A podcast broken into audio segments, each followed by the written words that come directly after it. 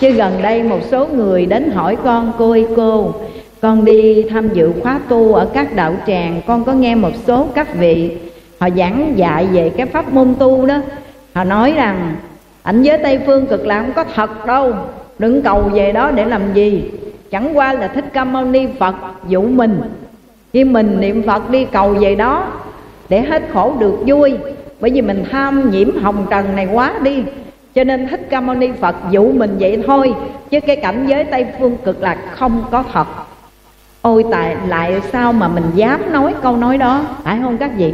Mình nương vào đâu mà mình nói cảnh giới tây phương cực lạc không có thật. Trong khi đó dựa vào thánh ngôn là lời dạy của bậc thánh thích ca mâu ni phật, ngài giới thiệu cảnh giới cực lạc phương tây được trích dẫn trong kinh a di đà mà mình đọc tụng hàng ngày.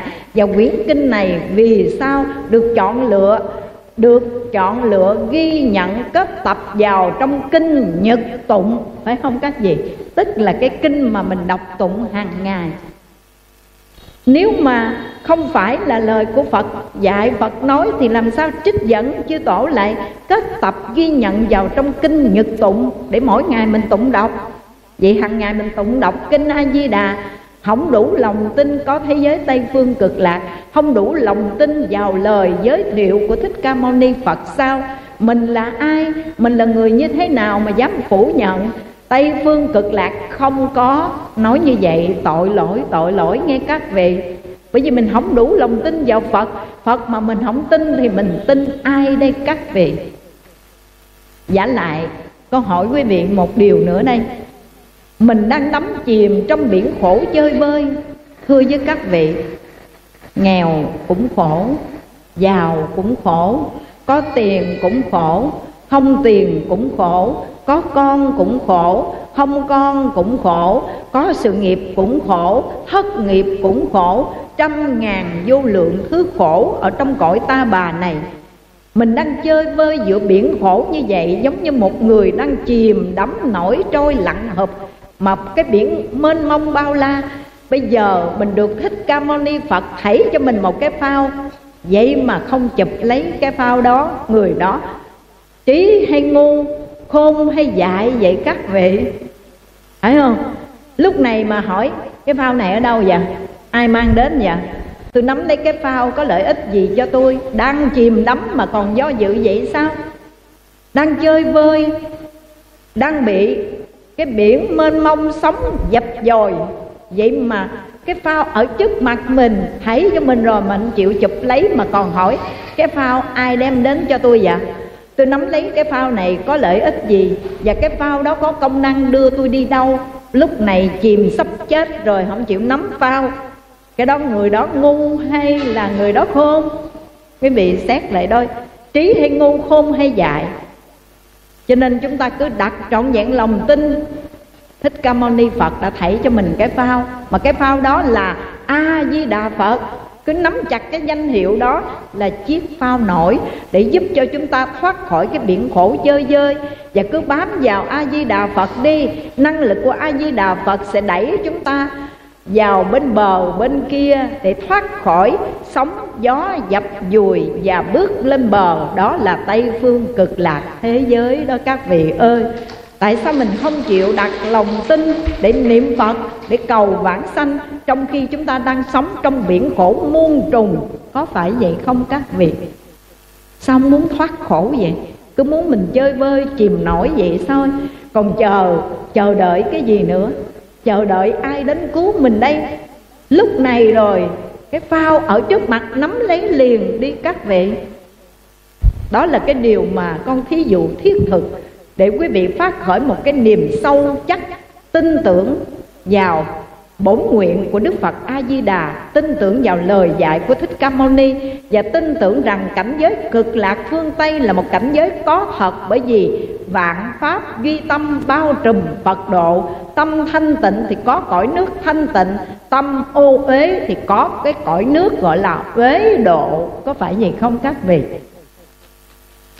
Bây giờ mình đang sống trong một cái cảnh giới, đây gọi là uế độ ta bà.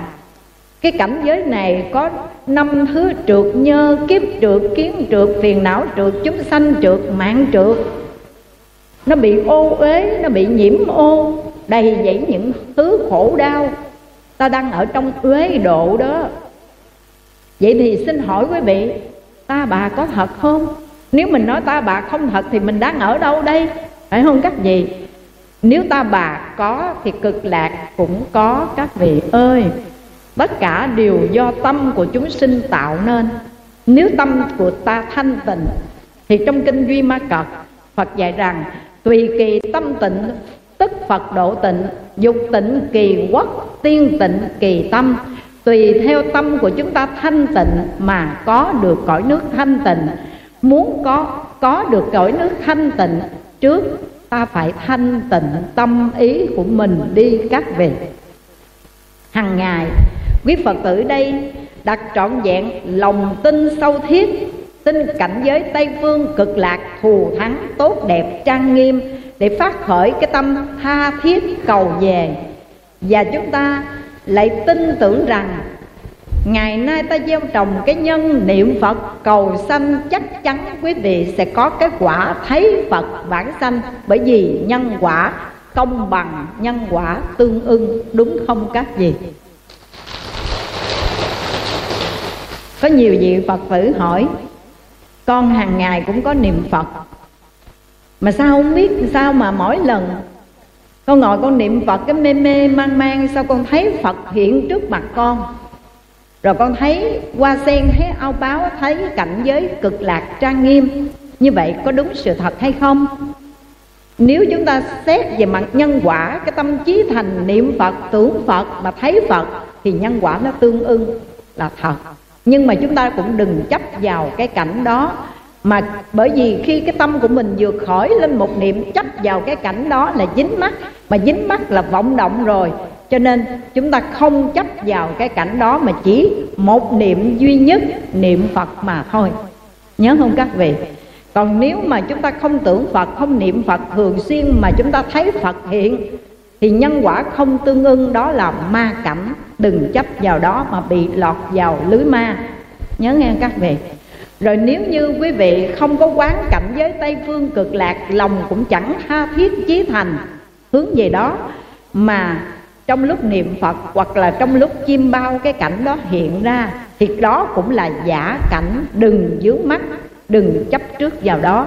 Còn nếu chúng ta có tưởng cảnh giới cực lạc trang nghiêm, lòng chí thành, tha thiết, khao khát, mong cầu được về, mà chúng ta thấy thánh cảnh hiện bài, thì đó là điều tốt. Nhưng đừng dừng lại, đừng dướng mắt nơi đây. Cần nỗ lực niệm phật niệm phật và lòng phát khởi, tính tâm tha thiết cầu vãng sanh để thoát khỏi, kiếp luân hồi đau khổ nhiều hơn được không các vị.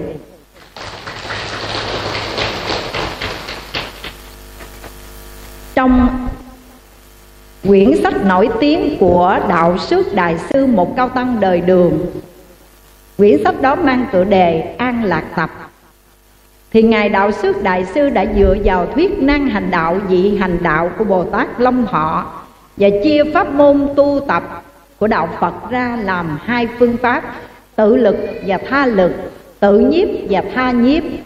Nếu chúng ta nương vào năng lực tự thân tu tập để xuất ly tâm giới, thì cái đó gọi là nan hành đạo. Rất là khó. Còn nếu chúng ta tha lực, tức là vừa tự lực kim tha lực nữa thì, gọi là dị hành đạo.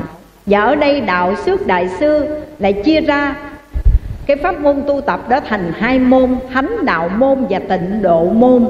Thánh đạo môn là cái pháp môn tu tập để một đời này đạt được đoạn hoặc chứng chân để đạt được thánh vị. Mà thánh vị ở đây gọi là thấp nhất là địa vị a la hấn quả mới xuất ly tam giới nương vào năng lực tự thân. Cái đó gọi là thánh đạo môn. Còn cái pháp môn tu tập thứ hai gọi là tịnh độ môn, tức là pháp môn tu tập để nương vào năng lực tự thân xưng danh hiệu phật tính nguyện, sâu thiết để phát nguyện cầu vãng sanh.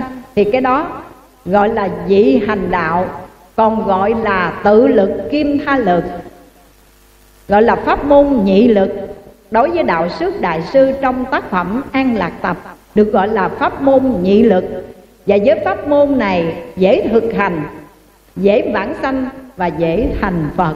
Một đời này có thể giúp chúng ta đạt đến cái cảnh giới xuất ly tam giới, ra khỏi ba cõi bằng con đường tắt. Cho nên ở đây triệt ngộ đại sư gọi là đường tắt trở về nhà đó các vị.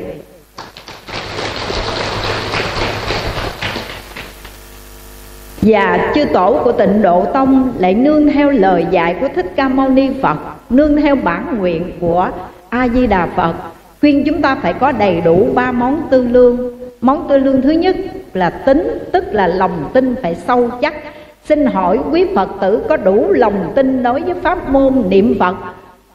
Phát nguyện hồi hướng bản sanh, một đời quyết định bản sanh, quý vị có tin không? Tin không các vị? Ở đây, con xin mượn hai câu hai câu thơ của chư vị cổ đức để trao tặng cho quý vị. Như sau, tồi tàn khô mọc ỷ hàng lâm. Đó là câu thứ nhất nha. Tồi tàn khô mọc ỷ hàng lâm, kỷ độ phòng xuân bất biến tâm.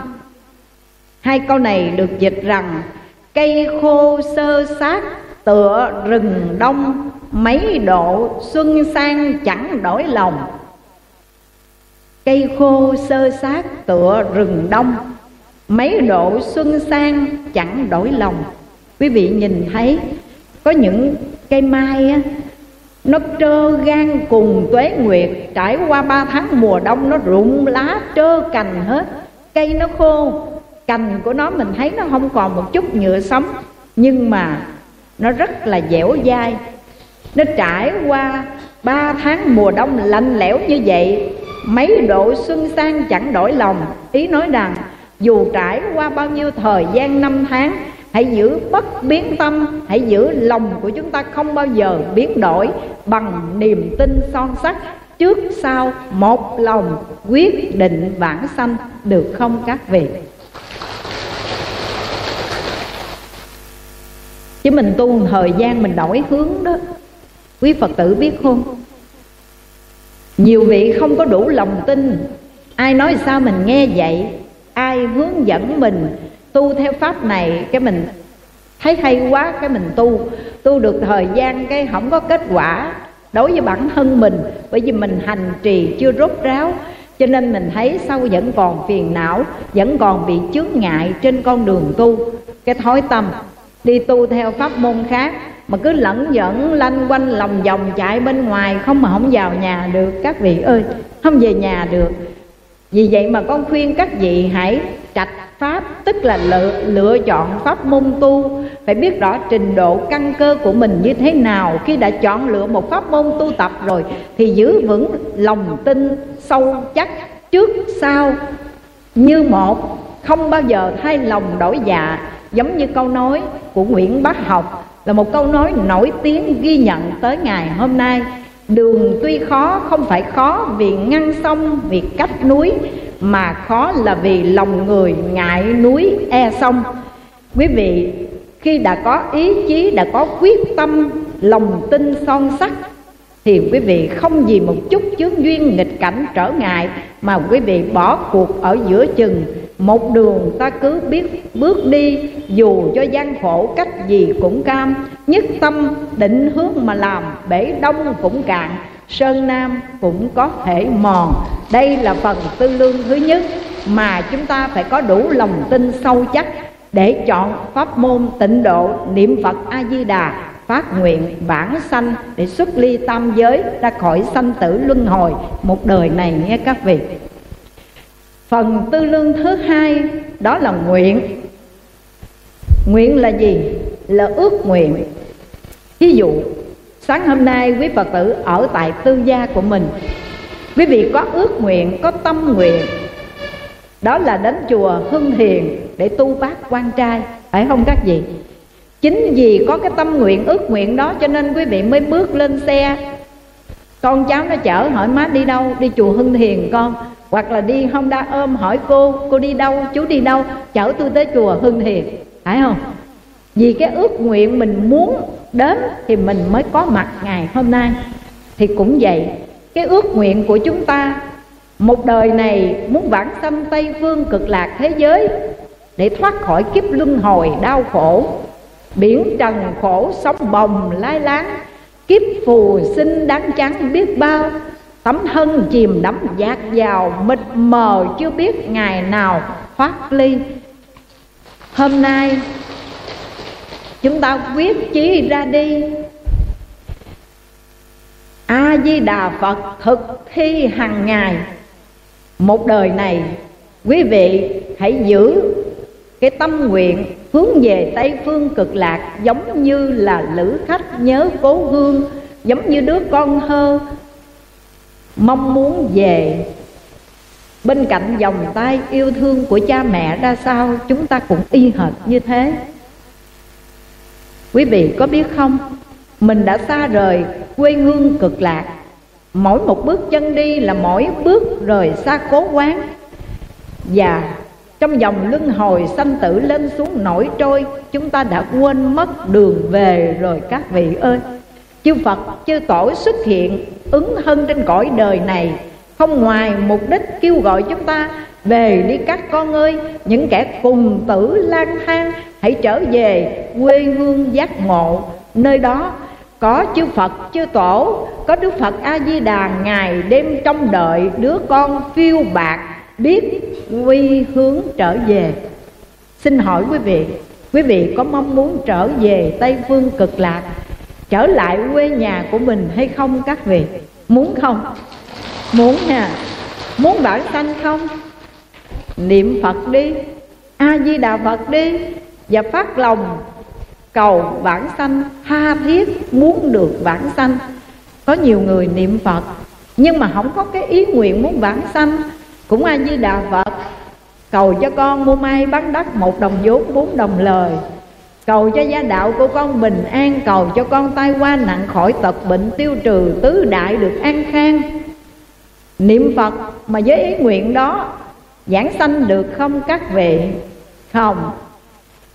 Dù cho quý vị niệm phật mà chánh niệm đi nữa nha, mưa rơi mà không không có lọt vào trong nhà của mình một giọt nào hết, mà kính mít hết. Mình rào mình giữ kính hết, lập kính hết vậy đó. Vậy mà vẫn không giảng sanh được. Bởi vì mục tiêu chúng ta hướng đến không phải là tây phương cực lạc, mà chúng ta hướng đến đó là mong cầu phước báo nhân thiên. Có phải vậy không các vị? Mong cầu phước báo của cõi người, cõi trời đời này và đời sau. Nương nơi đây con xin kể cho quý vị nghe hai câu chuyện. Một câu chuyện thứ nhất là nói về một người xuất gia, tu theo pháp môn tịnh độ, nhưng chắc chắn tính nguyện không đầy đủ, niệm phật mà không giảng sanh, tái sanh trở lại làm vua ở trung quốc. Đó là câu chuyện của thuận trị hoàng đế đời nhà thanh bên trung quốc. Khi nhà vua sanh ra, cái bàn tay của nhà vua có một hàng chữ son mà không có một cái loại thuốc nào có thể rửa sạch cái bớt son đó. An nam quốc quang minh tự tỳ kheo bồ tát giới. Đó là chữ son trong lòng bàn tay của vua thuận trị. Nhà vua khi lên ngôi mới sai sứ giả sang nước an nam, tức là nước việt nam của chúng ta khi xưa, có tên gọi là nước an nam. Tìm đến một cái ngôi chùa tên gọi là quang minh ở ngoài miền bắc đó, thưa các vị, có một ngôi chùa xứ hải, tỉnh hải dương có một ngôi chùa tên gọi là quang minh và nhà vua đã sai sứ giả tìm qua đất nước Việt Nam của chúng ta để tìm đến một ngôi chùa tên gọi là Quang Minh để hỏi rõ về lai lịch liên quan đến cuộc đời mình bởi hàng chữ son trong lòng bàn tay. Sứ giả đến nơi mới hỏi mới hỏi về lai lịch của các vị tổ sư khai sáng truyền thừa ở tại nơi đây. Thì được biết, các vị trụ trì nơi đó mới kể lại là trước đây cái vị tổ khai sáng ngôi chùa quang minh đó, trước khi chết, có nhắn nhủ với đệ tử hãy viết vào lòng bàn tay của mình hàng chữ an nam quốc quang minh tự tỳ kheo bồ tát giới. Bây giờ vua thuận trị sanh ra có hàng chữ đó. Vậy là ai vậy? Cái vị tổ đó, tu theo tịnh độ, nhưng mà tính nguyện chưa đầy đủ. Nhờ cái công đức phước đức tu hành đó mà hưởng cái phước báo của cõi người, làm vua, mà làm vua Trung Quốc. Cho nên thuận trị hoàng đế cuối đời ẩn dật vào khu rừng vắng xích gia tu hành và có làm những bài kệ tĩnh tâm. Trong đó, có bài kệ mà nhà vua viết như sau. Áo trần cởi bỏ đắp cà sa. Chỉ tự ban đầu sái sắc na, trẫm vốn tây phương nguyên phật tử. Vì sao lạc đến đế vương nhà? Trải qua 18 năm không rảnh, phạt bắt chinh nam khổ dữ a nay trẫm xuôi tay về tịnh cảnh, quán gì ngàn vạn hạ thu qua. Đó là một trong những bài kể tĩnh tâm mà thuận trị hoàng đế viết. Áo rồng cởi bỏ đắp cà sa, bỏ cái chiếc áo lông bào để đắp trên mình chiếc áo cà sa. Chỉ tự một niệm ban đầu mà nó sái với chân tánh. Chỉ tự ban đầu sái sát na trẫm vốn tây phương nguyên phật tử, trẫm vốn là con của đức phật a di đà ở cảnh giới tây phương nhưng vì sao hôm nay lạc vào nhà đế vương vậy? Để rồi, trải qua 18 năm ở ngôi vị hoàng đế không lúc nào rảnh rỗi, phải phạt bắt, phải chinh nam khổ dữ a. Nay trẫm xuôi tay về tịnh cảnh quản diền ngàn vạn hạ thu qua ngày nay tỉnh lại rồi nhớ lại rồi, biết được tiền kiếp của mình vốn là nhà sư tu ở chùa Quang Minh ở nước An Nam. Mà bây giờ lạc vào dòng đế dương, để rồi 18 năm phạt Bắc chinh Nam. Ngự trị trên ngai vàng mà không có ngày nào yên ổn hết. Bây giờ chọn con đường trốn vào rừng tu. Quý vị thấy không? Đó là câu chuyện mà người cũng tu tịnh độ, cũng niệm phật a di đà mà tính nguyện không đầy đủ. Cho nên trở lại cõi ta bà này để hưởng phước báo nhân thiên các vị ơi. Quý vị có muốn niệm phật a di đà mong cầu đời sau mình làm vua, làm công chúa, làm hoàng hậu không các vị? Không. Mà muốn làm gì? Con của đức phật a di đà ở cảnh giới tây phương làm dân đất phật thiên hu sống còn. Được không các vị? Muốn được như thế thì ngoài cái niềm tin sâu chắc, quý vị phải phải có cái ước nguyện tha thiết muốn được vãng sanh. Hỏi thật, quý phật tử có muốn vãng sanh không? Muốn không? Nếu mà được vãng sanh ngay bây giờ, quý vị có chịu không? Có chịu đi không? Không dám đâu à nha. Có cái bà hai đó, ngày nào bà cũng quỳ ở trước phật, bà nói a di đà phật kính lại phật di đà, con nay xin phát nguyện thường xuyên niệm danh ngài. Cho đến lúc lâm chung, thân thể không tật bệnh. Rồi kính lại Phật Di Đà, con nay xin phát nguyện thường xuyên niệm danh Ngài. Cho đến lúc lâm chung, giảng sanh, cực lạc quốc. Bà nguyện vậy đó. Và bà còn nói, Phật ơi, con đã nhàm chán cái cõi ta bà quá nhiều khổ lụy này rồi. Phật đến giờ nào con quyết định con theo Phật đi, giờ đó con không còn lưu luyến gì ở cảnh viên ta bà này nữa cả. Cái chú tiểu ở trong chùa, thấy mà hai bà la giái, bà khấn cái gì mà lâm râm 15 phút hồ chưa xong.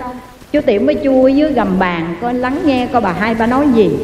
Cái nghe bà hai cầu xin phật đến tiếp dẫn con ngay, bây giờ con chán lắm rồi, khổ quá đi rồi, con muốn về cực lạc phật ơi, đến tiếp dẫn con đi cái chú tiểu mới nghe bà hai cầu khẩn vậy, cái mới thử nha.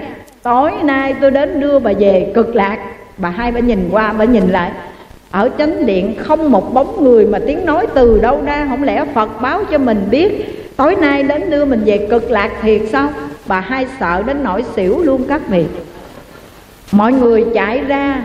Thấy bà hai xỉu nằm một đống đó, tưởng là trúng gió, giật gió cho bà hai khi bà hai hoàng hồn tỉnh dậy, thì điều đầu tiên bà hai khóc và nói rằng, thầy ơi, nói giúp giùm con đi.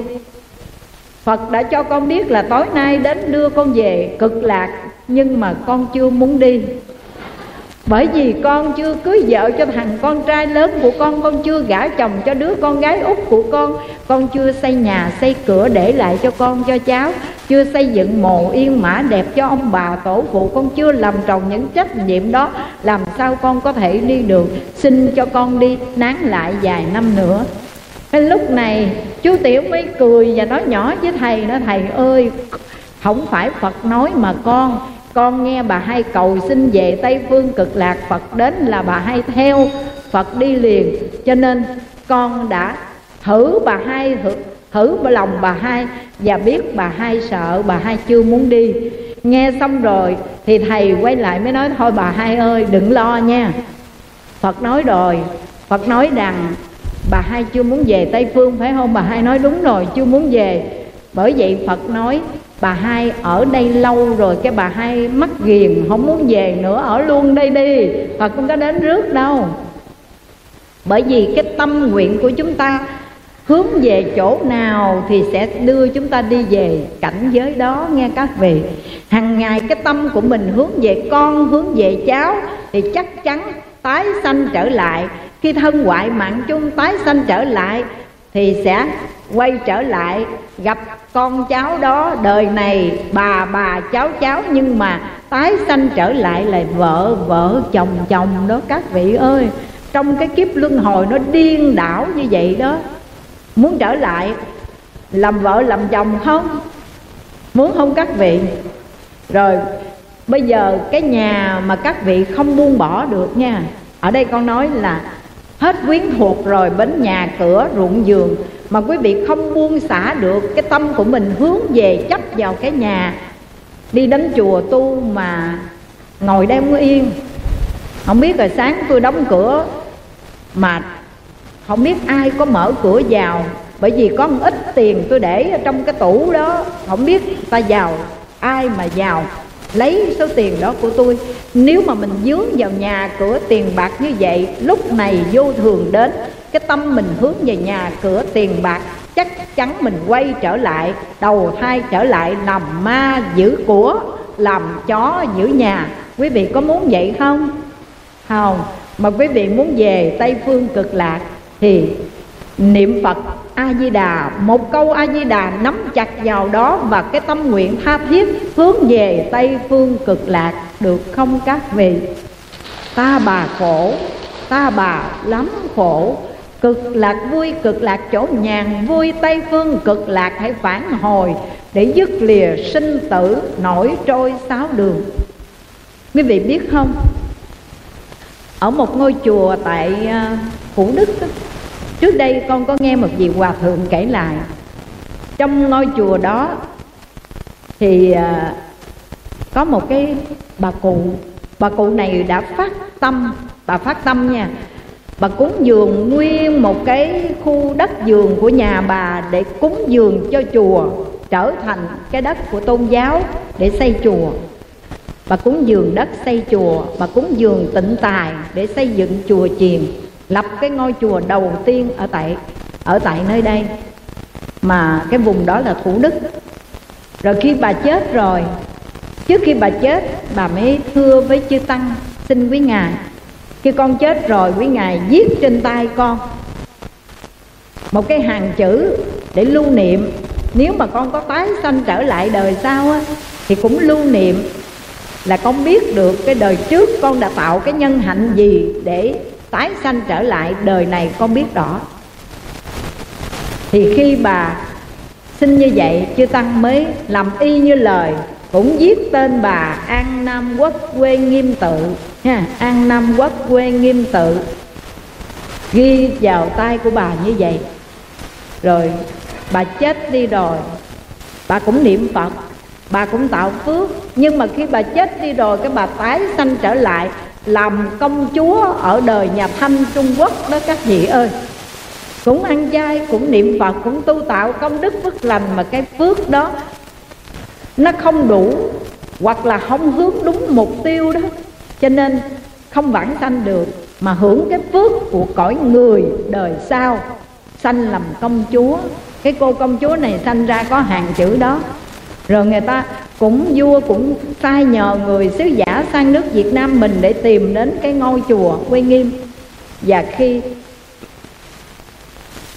đến chùa Quê Nghiêm hỏi thì mới biết câu chuyện về cái bà lão cúng đất xây chùa.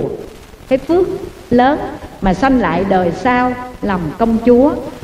Chúng ta không mong cầu cái phước báo của cõi người hoặc là cõi trời nó thù thắng hơn là sanh lên cõi trời, cũng không cầu nữa nghe các vị.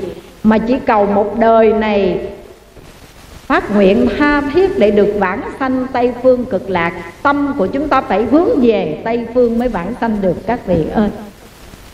Cái này là cái phần tư lương thứ hai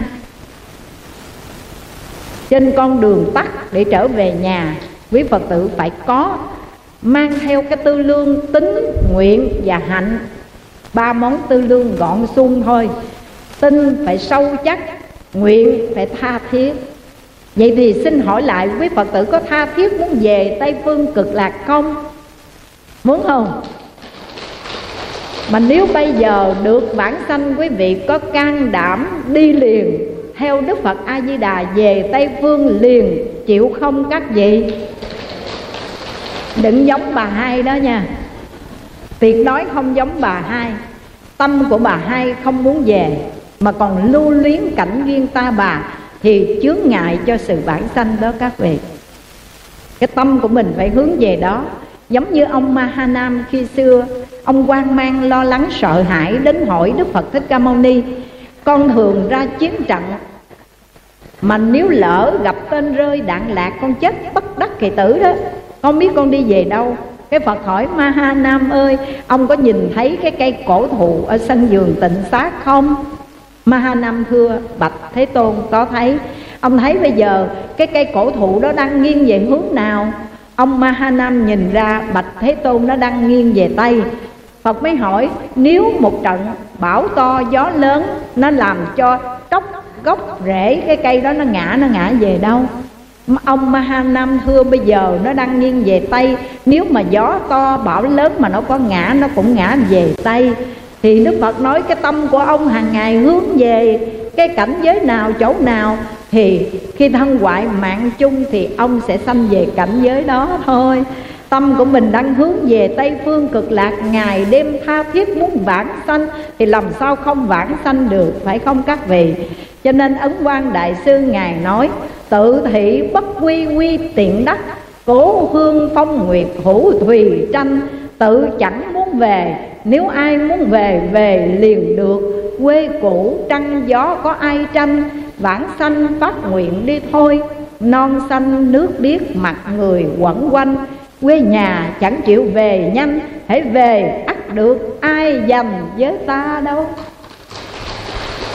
Ở cái cõi ta bà này hơn thua giành giật. Từ một tấc đất, là một tấc vàng đó nghe các vị. Hơn thua tranh đua giành giật, sâu xé với nhau. Nhưng mà tại sao không giành nhau về Tây Phương cực lạc? Giành cái giả không à? Cái của thế gian, Khi ta đến đây ta chẳng mang nó đến. Thì khi ta ra đi, cái của thế gian ta cũng chẳng mang theo vậy mà phàm nhân chúng ta lại mê lầm dành cái của thế gian, cái mà không mang đi theo được. Còn cái ta mang theo được sao không dành nhau? Phải không các vị? Sao không dành nhau để về tây phương cực lạc? Sao không dành nhau tinh tấn niệm phật a di đà tu tạo nhiều công đức phước lành để có đủ hành trang tư lương trở về quê nhà cực lạc các vị? Sao không dành nhau cái đó đi? Mà dành cái giả, cái quyển, cái của thế gian để làm gì?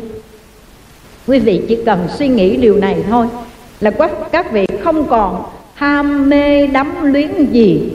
Đối với cái cảnh duyên ta bà dù nhà cửa, ruộng vườn, tiền, bạc, xe cộ, tất cả những vật chất đầy đủ, nhưng nó là một miếng mồi nhữ mình. Tôi biết rồi, có cái gì bền chắc đâu nay ở tay người này, mai ở tay người khác, và nó vốn thật của thế gian mà, đâu phải của tôi, phải không các vị? Nhớ điều đó mà buông xả hết. Để nhất tâm niệm phật, vạn duyên buông, được không các vị? Tâm tâm niệm niệm, luôn hướng về cực lạc các vị ơi. Quá khổ rồi cuộc đời này lúc mở mắt chào đời, mãi cho đến ngày hôm nay. Ba chìm, bảy nổi chính cái linh linh, lận đận, lao đao dạng khổ sầu. Vậy mà chẳng biết nắm chặt một câu a di đà phật để bắt cầu về quê, đó là điều đáng tiếc nghe các vị. Con thường nói theo bắt dần, rồi quý vị suy gẫm coi. Mới ngày nào mở mắt chào đời khóc tu qua. Có nghĩa là tu mới vượt qua. Mà không chịu tu nha, không ngộ được điều này, không chịu lo tu. Rồi lớn lên chút xíu nữa, chạy đầu đường xó chợ đi bút dây thun đi nhảy cò cò, sơn móng giò, sơn móng tay, lai lai giữa đầu đường xó chợ, rồi kết nợ quan gia, rồi làm mẹ, rồi làm cha, rồi làm ông, rồi làm bà, rồi già, rồi bệnh, rồi chết, rồi lết vô cái hòm. Cuộc đời của chúng ta ba chìm bảy nổi, mấy mươi năm giữa cuộc đời là thế ấy. Quý vị không giác ngộ đời là một biển khổ mênh mông sao? Mà lại nhận lầm khổ đó cho là vui sao các vị? Nếu đã biết đời là đau khổ, ngay bây giờ niệm phật thoát khổ được vui đó các vị ơi. Nhiều vị phật tử đến nói, cô ơi, cuộc đời của con không có ai khổ bằng con thì nghe cô nói là biết cô khổ dữ lắm rồi. Nhưng mà biết khổ để làm gì? Để phát khởi cái tâm tha thiết, cầu thoát khổ. Phải không các vị? Chứ đâu phải đức phật nói cái chân lý khổ đế đầu tiên khi ngài lăn chuyển bánh xe pháp, ngài nói bài pháp tứ diệu đế. Thì cái chân lý đầu tiên ngài chỉ điểm cho chúng sinh đời là khổ. Đâu phải để chúng ta biết khổ là ngồi đó than giảng đời khổ quá, ôi khổ quá khổ quá. Đâu phải vậy mà khi nói đời là khổ, thì đức phật lại chỉ cho chúng ta nguồn gốc nguyên nhân của những nỗi khổ đó là do đâu? Là do tích tập các thứ phiền não tạo nghiệp xấu ác để đưa đến quả khổ. Và ngài lại chỉ cho chúng ta con đường an vui giải thoát. Chỉ cho mình rõ ràng cảnh giới an vui giải thoát và con đường thực tập để đạt đến cảnh giới giải thoát an vui đó, đến hay không đến, đi hay không đi, đó là do quyền quyết định của mỗi hành giả chúng ta. Quý vị có muốn hết khổ được vui không? Muốn không các vị? Có muốn một đời này vãng sanh về cực lạc, một cảnh giới tốt đẹp, trang nghiêm? Hãy nhất tâm niệm phật, quyết định vãng sanh nghe các vị. Không cầu gì ngoài cầu vãng sanh, đau ốm bệnh hoạn đừng sợ chết, cũng niệm phật, không cầu hết bệnh, cầu giảng sanh thôi. Nương nhờ cái công đức niệm phật đó sẽ giúp cho quý vị tiêu trừ tốt nghiệp. Nếu còn duyên ở cõi ta, bà chuyển nặng thành nhẹ, chuyển nhẹ quá không. Nếu hết duyên, đương nhờ công đức niệm phật, chí thành phát nguyện vãng sanh, sẽ thành tựu dự vào chính phẩm sen vàng. Bước chân lên con đường giải thoát đó các vị.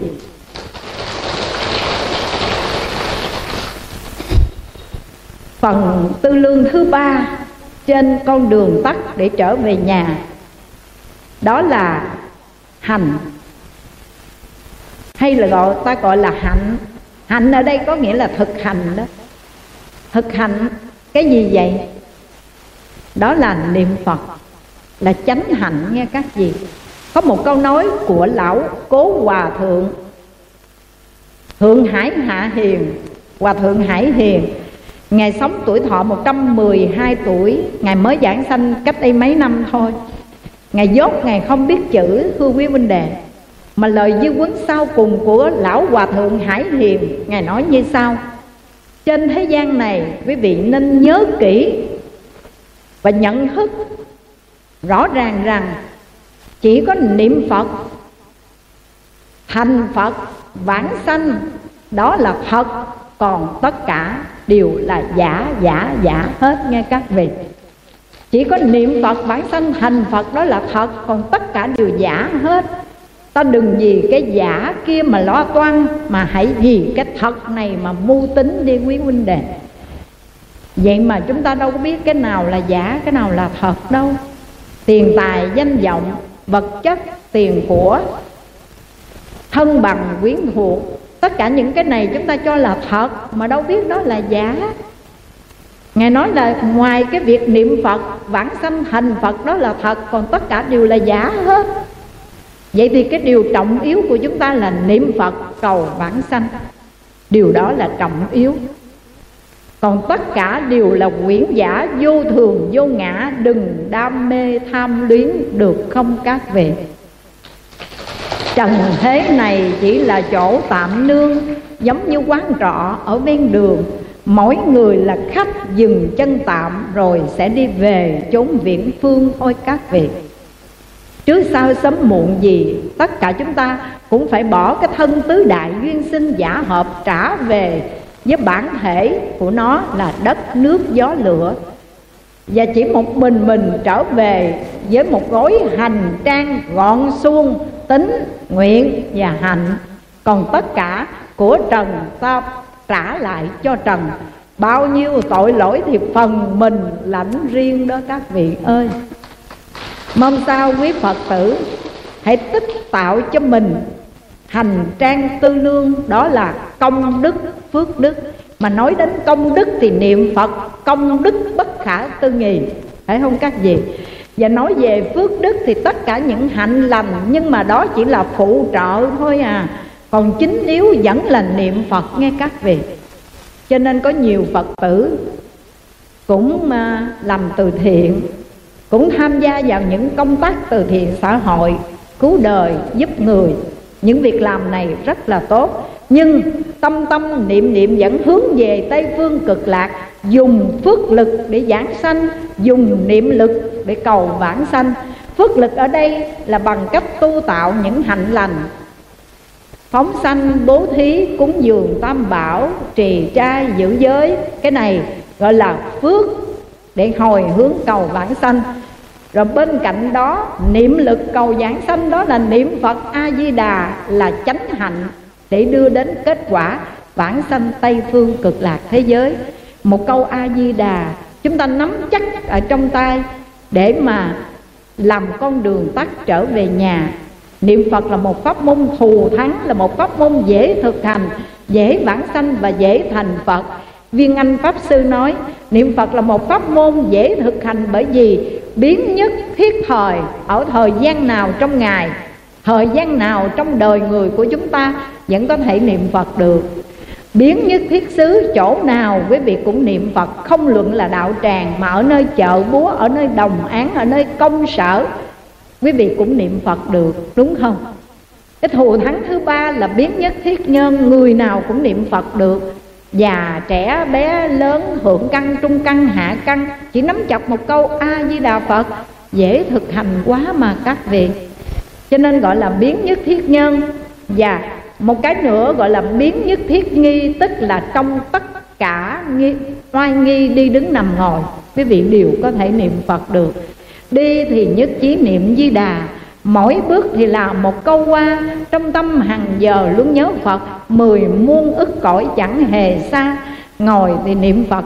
Ở ở ngồi thì niệm phật. Ngồi ngồi thì quý vị niệm phật a di đà vững mình, an tọa trên đài hoa. Trong tâm hàng giờ luôn nhớ phật thì trời tây cực lạc chỗ đài hoa. Nằm niệm phật ở trong tâm, hãy buộc chặt hồng danh trong lặng câm. Được không các vị? Thậm chí bây giờ quý vị có bước vào trong nhà xí cũng niệm phật được, nhưng mà niệm trong tâm của mình đừng niệm ra tiếng. Có nhiều người nói, thôi, con không có vào nữa vào trong nhà xí không niệm phật được, lúc nãy làm cái ạch rồi đi luôn rồi sao? Phải không? Làm cái đuổi rồi đi luôn rồi sao? Cứ niệm phật mà niệm ở trong tâm của mình, không niệm ra tiếng. Tâm tâm niệm niệm, nhớ phật, niệm phật, không rời a di đà phật. Mà xin hỏi quý vị 5 năm 10 năm, phát tâm ăn chay niệm phật, một câu a di đà phật quý vị đã thuộc lòng hết chưa? Thuộc lòng chưa? Chưa nếu thuộc lòng rồi thì lúc nào cũng nằm lòng. Nhưng mà này lúc nhớ lúc quên phải không các vị? Thì sao gọi là thuộc lòng? Nó có sáu chữ hoặc bốn chữ thôi đó nó gọn vậy đó. Mà 5 năm, 10 năm, 20 năm bây giờ vẫn còn lúc nhớ lúc quên. Tức là niệm có một câu, học có một câu đó Tới bây giờ chưa thuộc lòng. Tôi nói thiệt với quý vị ha Ở ngoài đời đó, các em học sinh Nó học rồi đến đến kỳ thi Thì nó biết ngày, biết giờ thi Ngày mấy, giờ nào, thi môn gì Nó biết. Chẳng qua là nó không biết đề Mà nó không biết đề nó khó hơn mình. Khó hơn mình ở chỗ là nó không biết đề nào mênh mang. Khó có thể nào trúng tủ phải không các vị? Còn mình học để thi vào trường đại học cực lạc mà được trúng tuyển đó thì mình không biết ngày biết giờ nhưng mà biết đề rồi đó các vị biết đề dễ hơn không cứ học thuộc lòng cái đề đó đi. Rồi ngày giờ nào thi cũng được. Thuộc lòng rồi cái giờ nào kêu vô thi liền là trúng tủ liền, phải không? Mà cái đề thích ca mâu ni phật đưa ra cho chúng ta đó là chấp trì danh hiệu a di đà phật phát nguyện cầu sanh thì tức đắc vãng sanh. A di đà phật cực lạc quốc độ. Tại sao quý vị lại không nắm chặt một câu để học thuộc lòng để được trúng tuyển vào trường đại học cực lạc vậy? Quý vị có muốn trúng tuyển không? Nắm chặt một câu a di đà phật. Nghèo cỡ nào vẫn có thể tạo nên vô lượng công đức bất khả tư nghị. Bằng cách nào? Niệm phật một câu a di đà phật, cứ niệm đi các vị. Ấn quan đại sư nói, niệm phật mới hồng, tiêu túc nghiệp, niệm lâu dài, tự chuyển hóa phàm tâm. Quý vị cứ niệm phật đi. Công năng của câu a di đà phật sẽ giúp cho chúng ta tiêu trừ tội nghiệp trong đường sinh tử 80 ức kiếp. Cho nên ấn quan đại sư mới nói, niệm phật mới hồng, tiêu túc nghiệp. Và niệm phật lâu dài thì tự chuyển hóa phàm tâm. Cho nên oai lực của câu a di đà phật mà chúng ta cứ niệm niệm hoài niệm hoài thì nó sẽ chuyển hóa tham, sân, si, phiền não. Đây là cái tâm niệm của phàm phu. Mà do công năng niệm phật, niệm lâu dài, tự chuyển hóa phàm tâm. Rồi, công năng của sự niệm phật còn đưa đến cái kết quả vãng sanh tây phương cực lạc ở tương lai, chắc chắn không sai nha các vị. Có biết bao nhiêu người đã thành tựu sự nghiệp vãng sanh và đã có chứng tích của sự giảng sanh rõ ràng rồi các vị? Như con đã từng kể cho quý vị nghe câu chuyện của chú sa di diệu mãn. Chú sa di diệu mãn này ở ngôi chùa thiên ân hay thiên ấn gì đó, ở thừa thiên huế, mà lão hòa thượng Huyền Tôn Ngài kể lại, ngôi chùa của Ngài ở. Vào dịp tháng 6 là mùa ăn cư kiết hạ, Sa di diệu mãn đây, Đang ăn cư tại chùa. Sáng hôm đó mới đến lãnh lễ hòa thượng Và xin phép hòa thượng cáo biệt về quê nhà. Hòa thượng nói, ông có biết luật không vậy?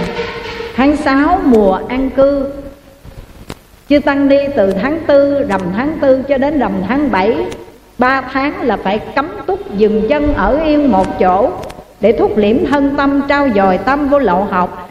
Truyền thống an cư kiết hạ là một truyền thống quý báu từ ngàn xưa. Đức phật đã ban hành chế định mà bây giờ ông đòi. Ông cáo biệt ông đi về nhà, ông là sao? Ông có biết luật không? Sa di diệu mãn mới đảnh lễ hòa thượng và thưa rằng, kính bạch hòa thượng, con xin phép cáo biệt hòa thượng về nhà. Về nhà ở đây là nhà tây phương cực lạc nghe tới đây cái lão hòa thượng chưng hửng nha. Thiệt sao? Nếu đúng như lời của ông nói, ông biết trước ngày giờ ông tự tại như thế. Ông đủ điều kiện để giảng sanh thì ông chứng minh đi bằng cách nào? Ông có biết tháng 6 này mưa dầm về hay không? Tháng 6 này là cái khoảng mà mưa bão nước lục ở ngoài miền trung.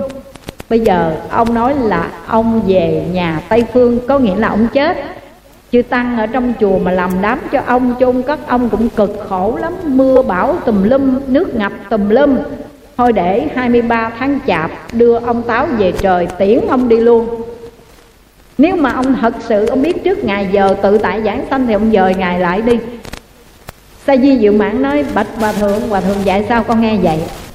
23 tháng chạp thì cứ để 23 tháng chạp. Rồi cái ngày qua ngày 6 tháng trôi qua Tới ngày 23 tháng chạp, sáng đó Sa Di Dự Mãn đắp y đảnh lễ Hòa Thượng Và nhắc lại, Thưa Hòa Thượng, đã tới ngày rồi. Hòa Thượng quên. Cái Hòa Thượng hỏi ngày gì? Hòa thượng nói, con dời ngày 23 tháng chạp là ngày đưa ông Táo về trời, tiễn con về nhà Tây Phương. Thì tới ngày rồi, xin Hòa thượng cùng với chư Tăng hãy tiễn bước con một đoạn đường. Thế Hòa thượng nói, được. Đánh kiền trì lên tập hợp đại chúng. Ông nói, ông về nhà Tây Phương đó. Thôi đưa tiễn ông đoạn đường đi. Đại chúng lên chánh điện niệm Phật Để trợ niệm cho ông. Mới vừa niệm Nam Mô Tiếp dẫn Đạo Sư A-di-đà Phật, Đại chúng cùng hòa âm. Nam Mô Tiếp à, dẫn à, Đạo Sư A-di-đà Phật à, Nam Mô Tiếp dẫn Đạo Sư A-di-đà Phật Nam Mô Tiếp dẫn Đạo Sư a di đà phật có ba khắc thôi có ba khắc thôi thì sa di diệu mãn niệm theo rồi chấp tay thì giảng sanh luôn quý huynh đệ. Lão hòa thượng quyền tôn chấp tay lại nói, chúc mừng ông đã thành công rồi chúc mừng ông đã trở về nhà đã thành công rồi. Và lão hòa thượng quyền tôn lấy sa di diệu mãn ra làm tấm gương và nói rằng, các vị ơi, có thấy không? Một chú sa di mới xuất gia tu niệm phật có ba năm mà vãng sanh tự tại.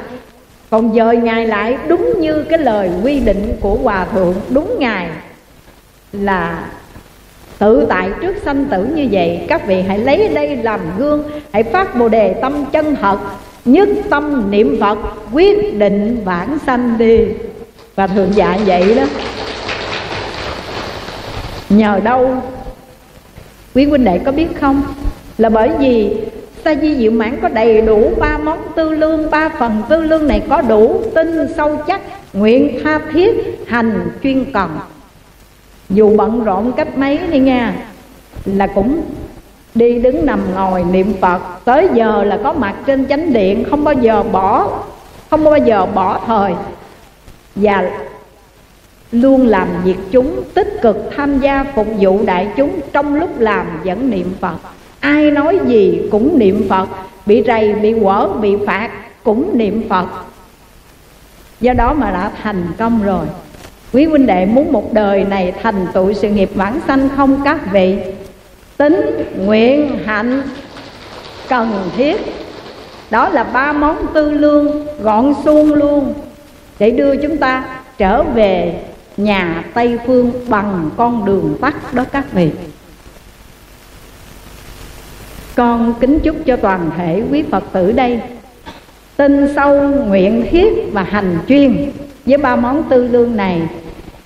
Nắm chặt một câu hồng danh A-di-đà Phật. Một câu A-di-đà, đường tắt trở về nhà nghe các vị.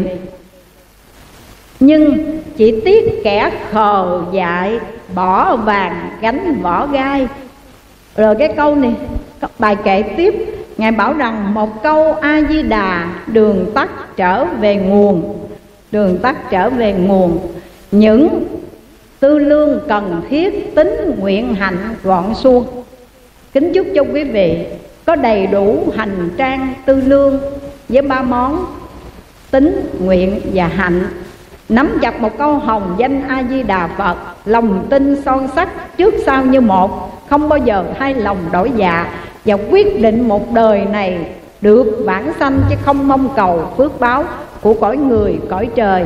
Kính chúc quý vị tính tâm kiên cố, đạo niệm tinh chuyên, hiện tiền, hạnh phúc bình yên các tường như ý bát nhã thánh trí chống được viên thành. Ba nghiệp tịnh thanh tu trai niệm phật. Phát lòng chân thật, quyết chí vãng sanh, bảo sở lạc thành là nơi quy túc. Và cũng thành tâm nguyện chúc cho đạo tràng nghiêm túc kiểm phúc thân tâm. Để tự viện tòng lâm trang hòa ánh đạo, chư tăng ni cùng với phật tử, y theo lời chỉ giáo của thích ca mâu ni phật nương theo đại nguyện của a di đà phật, nhất tâm trì niệm phật danh, đồng phát nguyện vãng sanh tây phương tịnh độ. A di đà phật. Trân trọng kính mời quý vị đồng đứng dậy hồi hướng. Nguyện đem này hướng cả đệ tử ờ, và chúng ờ, sanh. Đều trọn hành ờ, Phật đạo.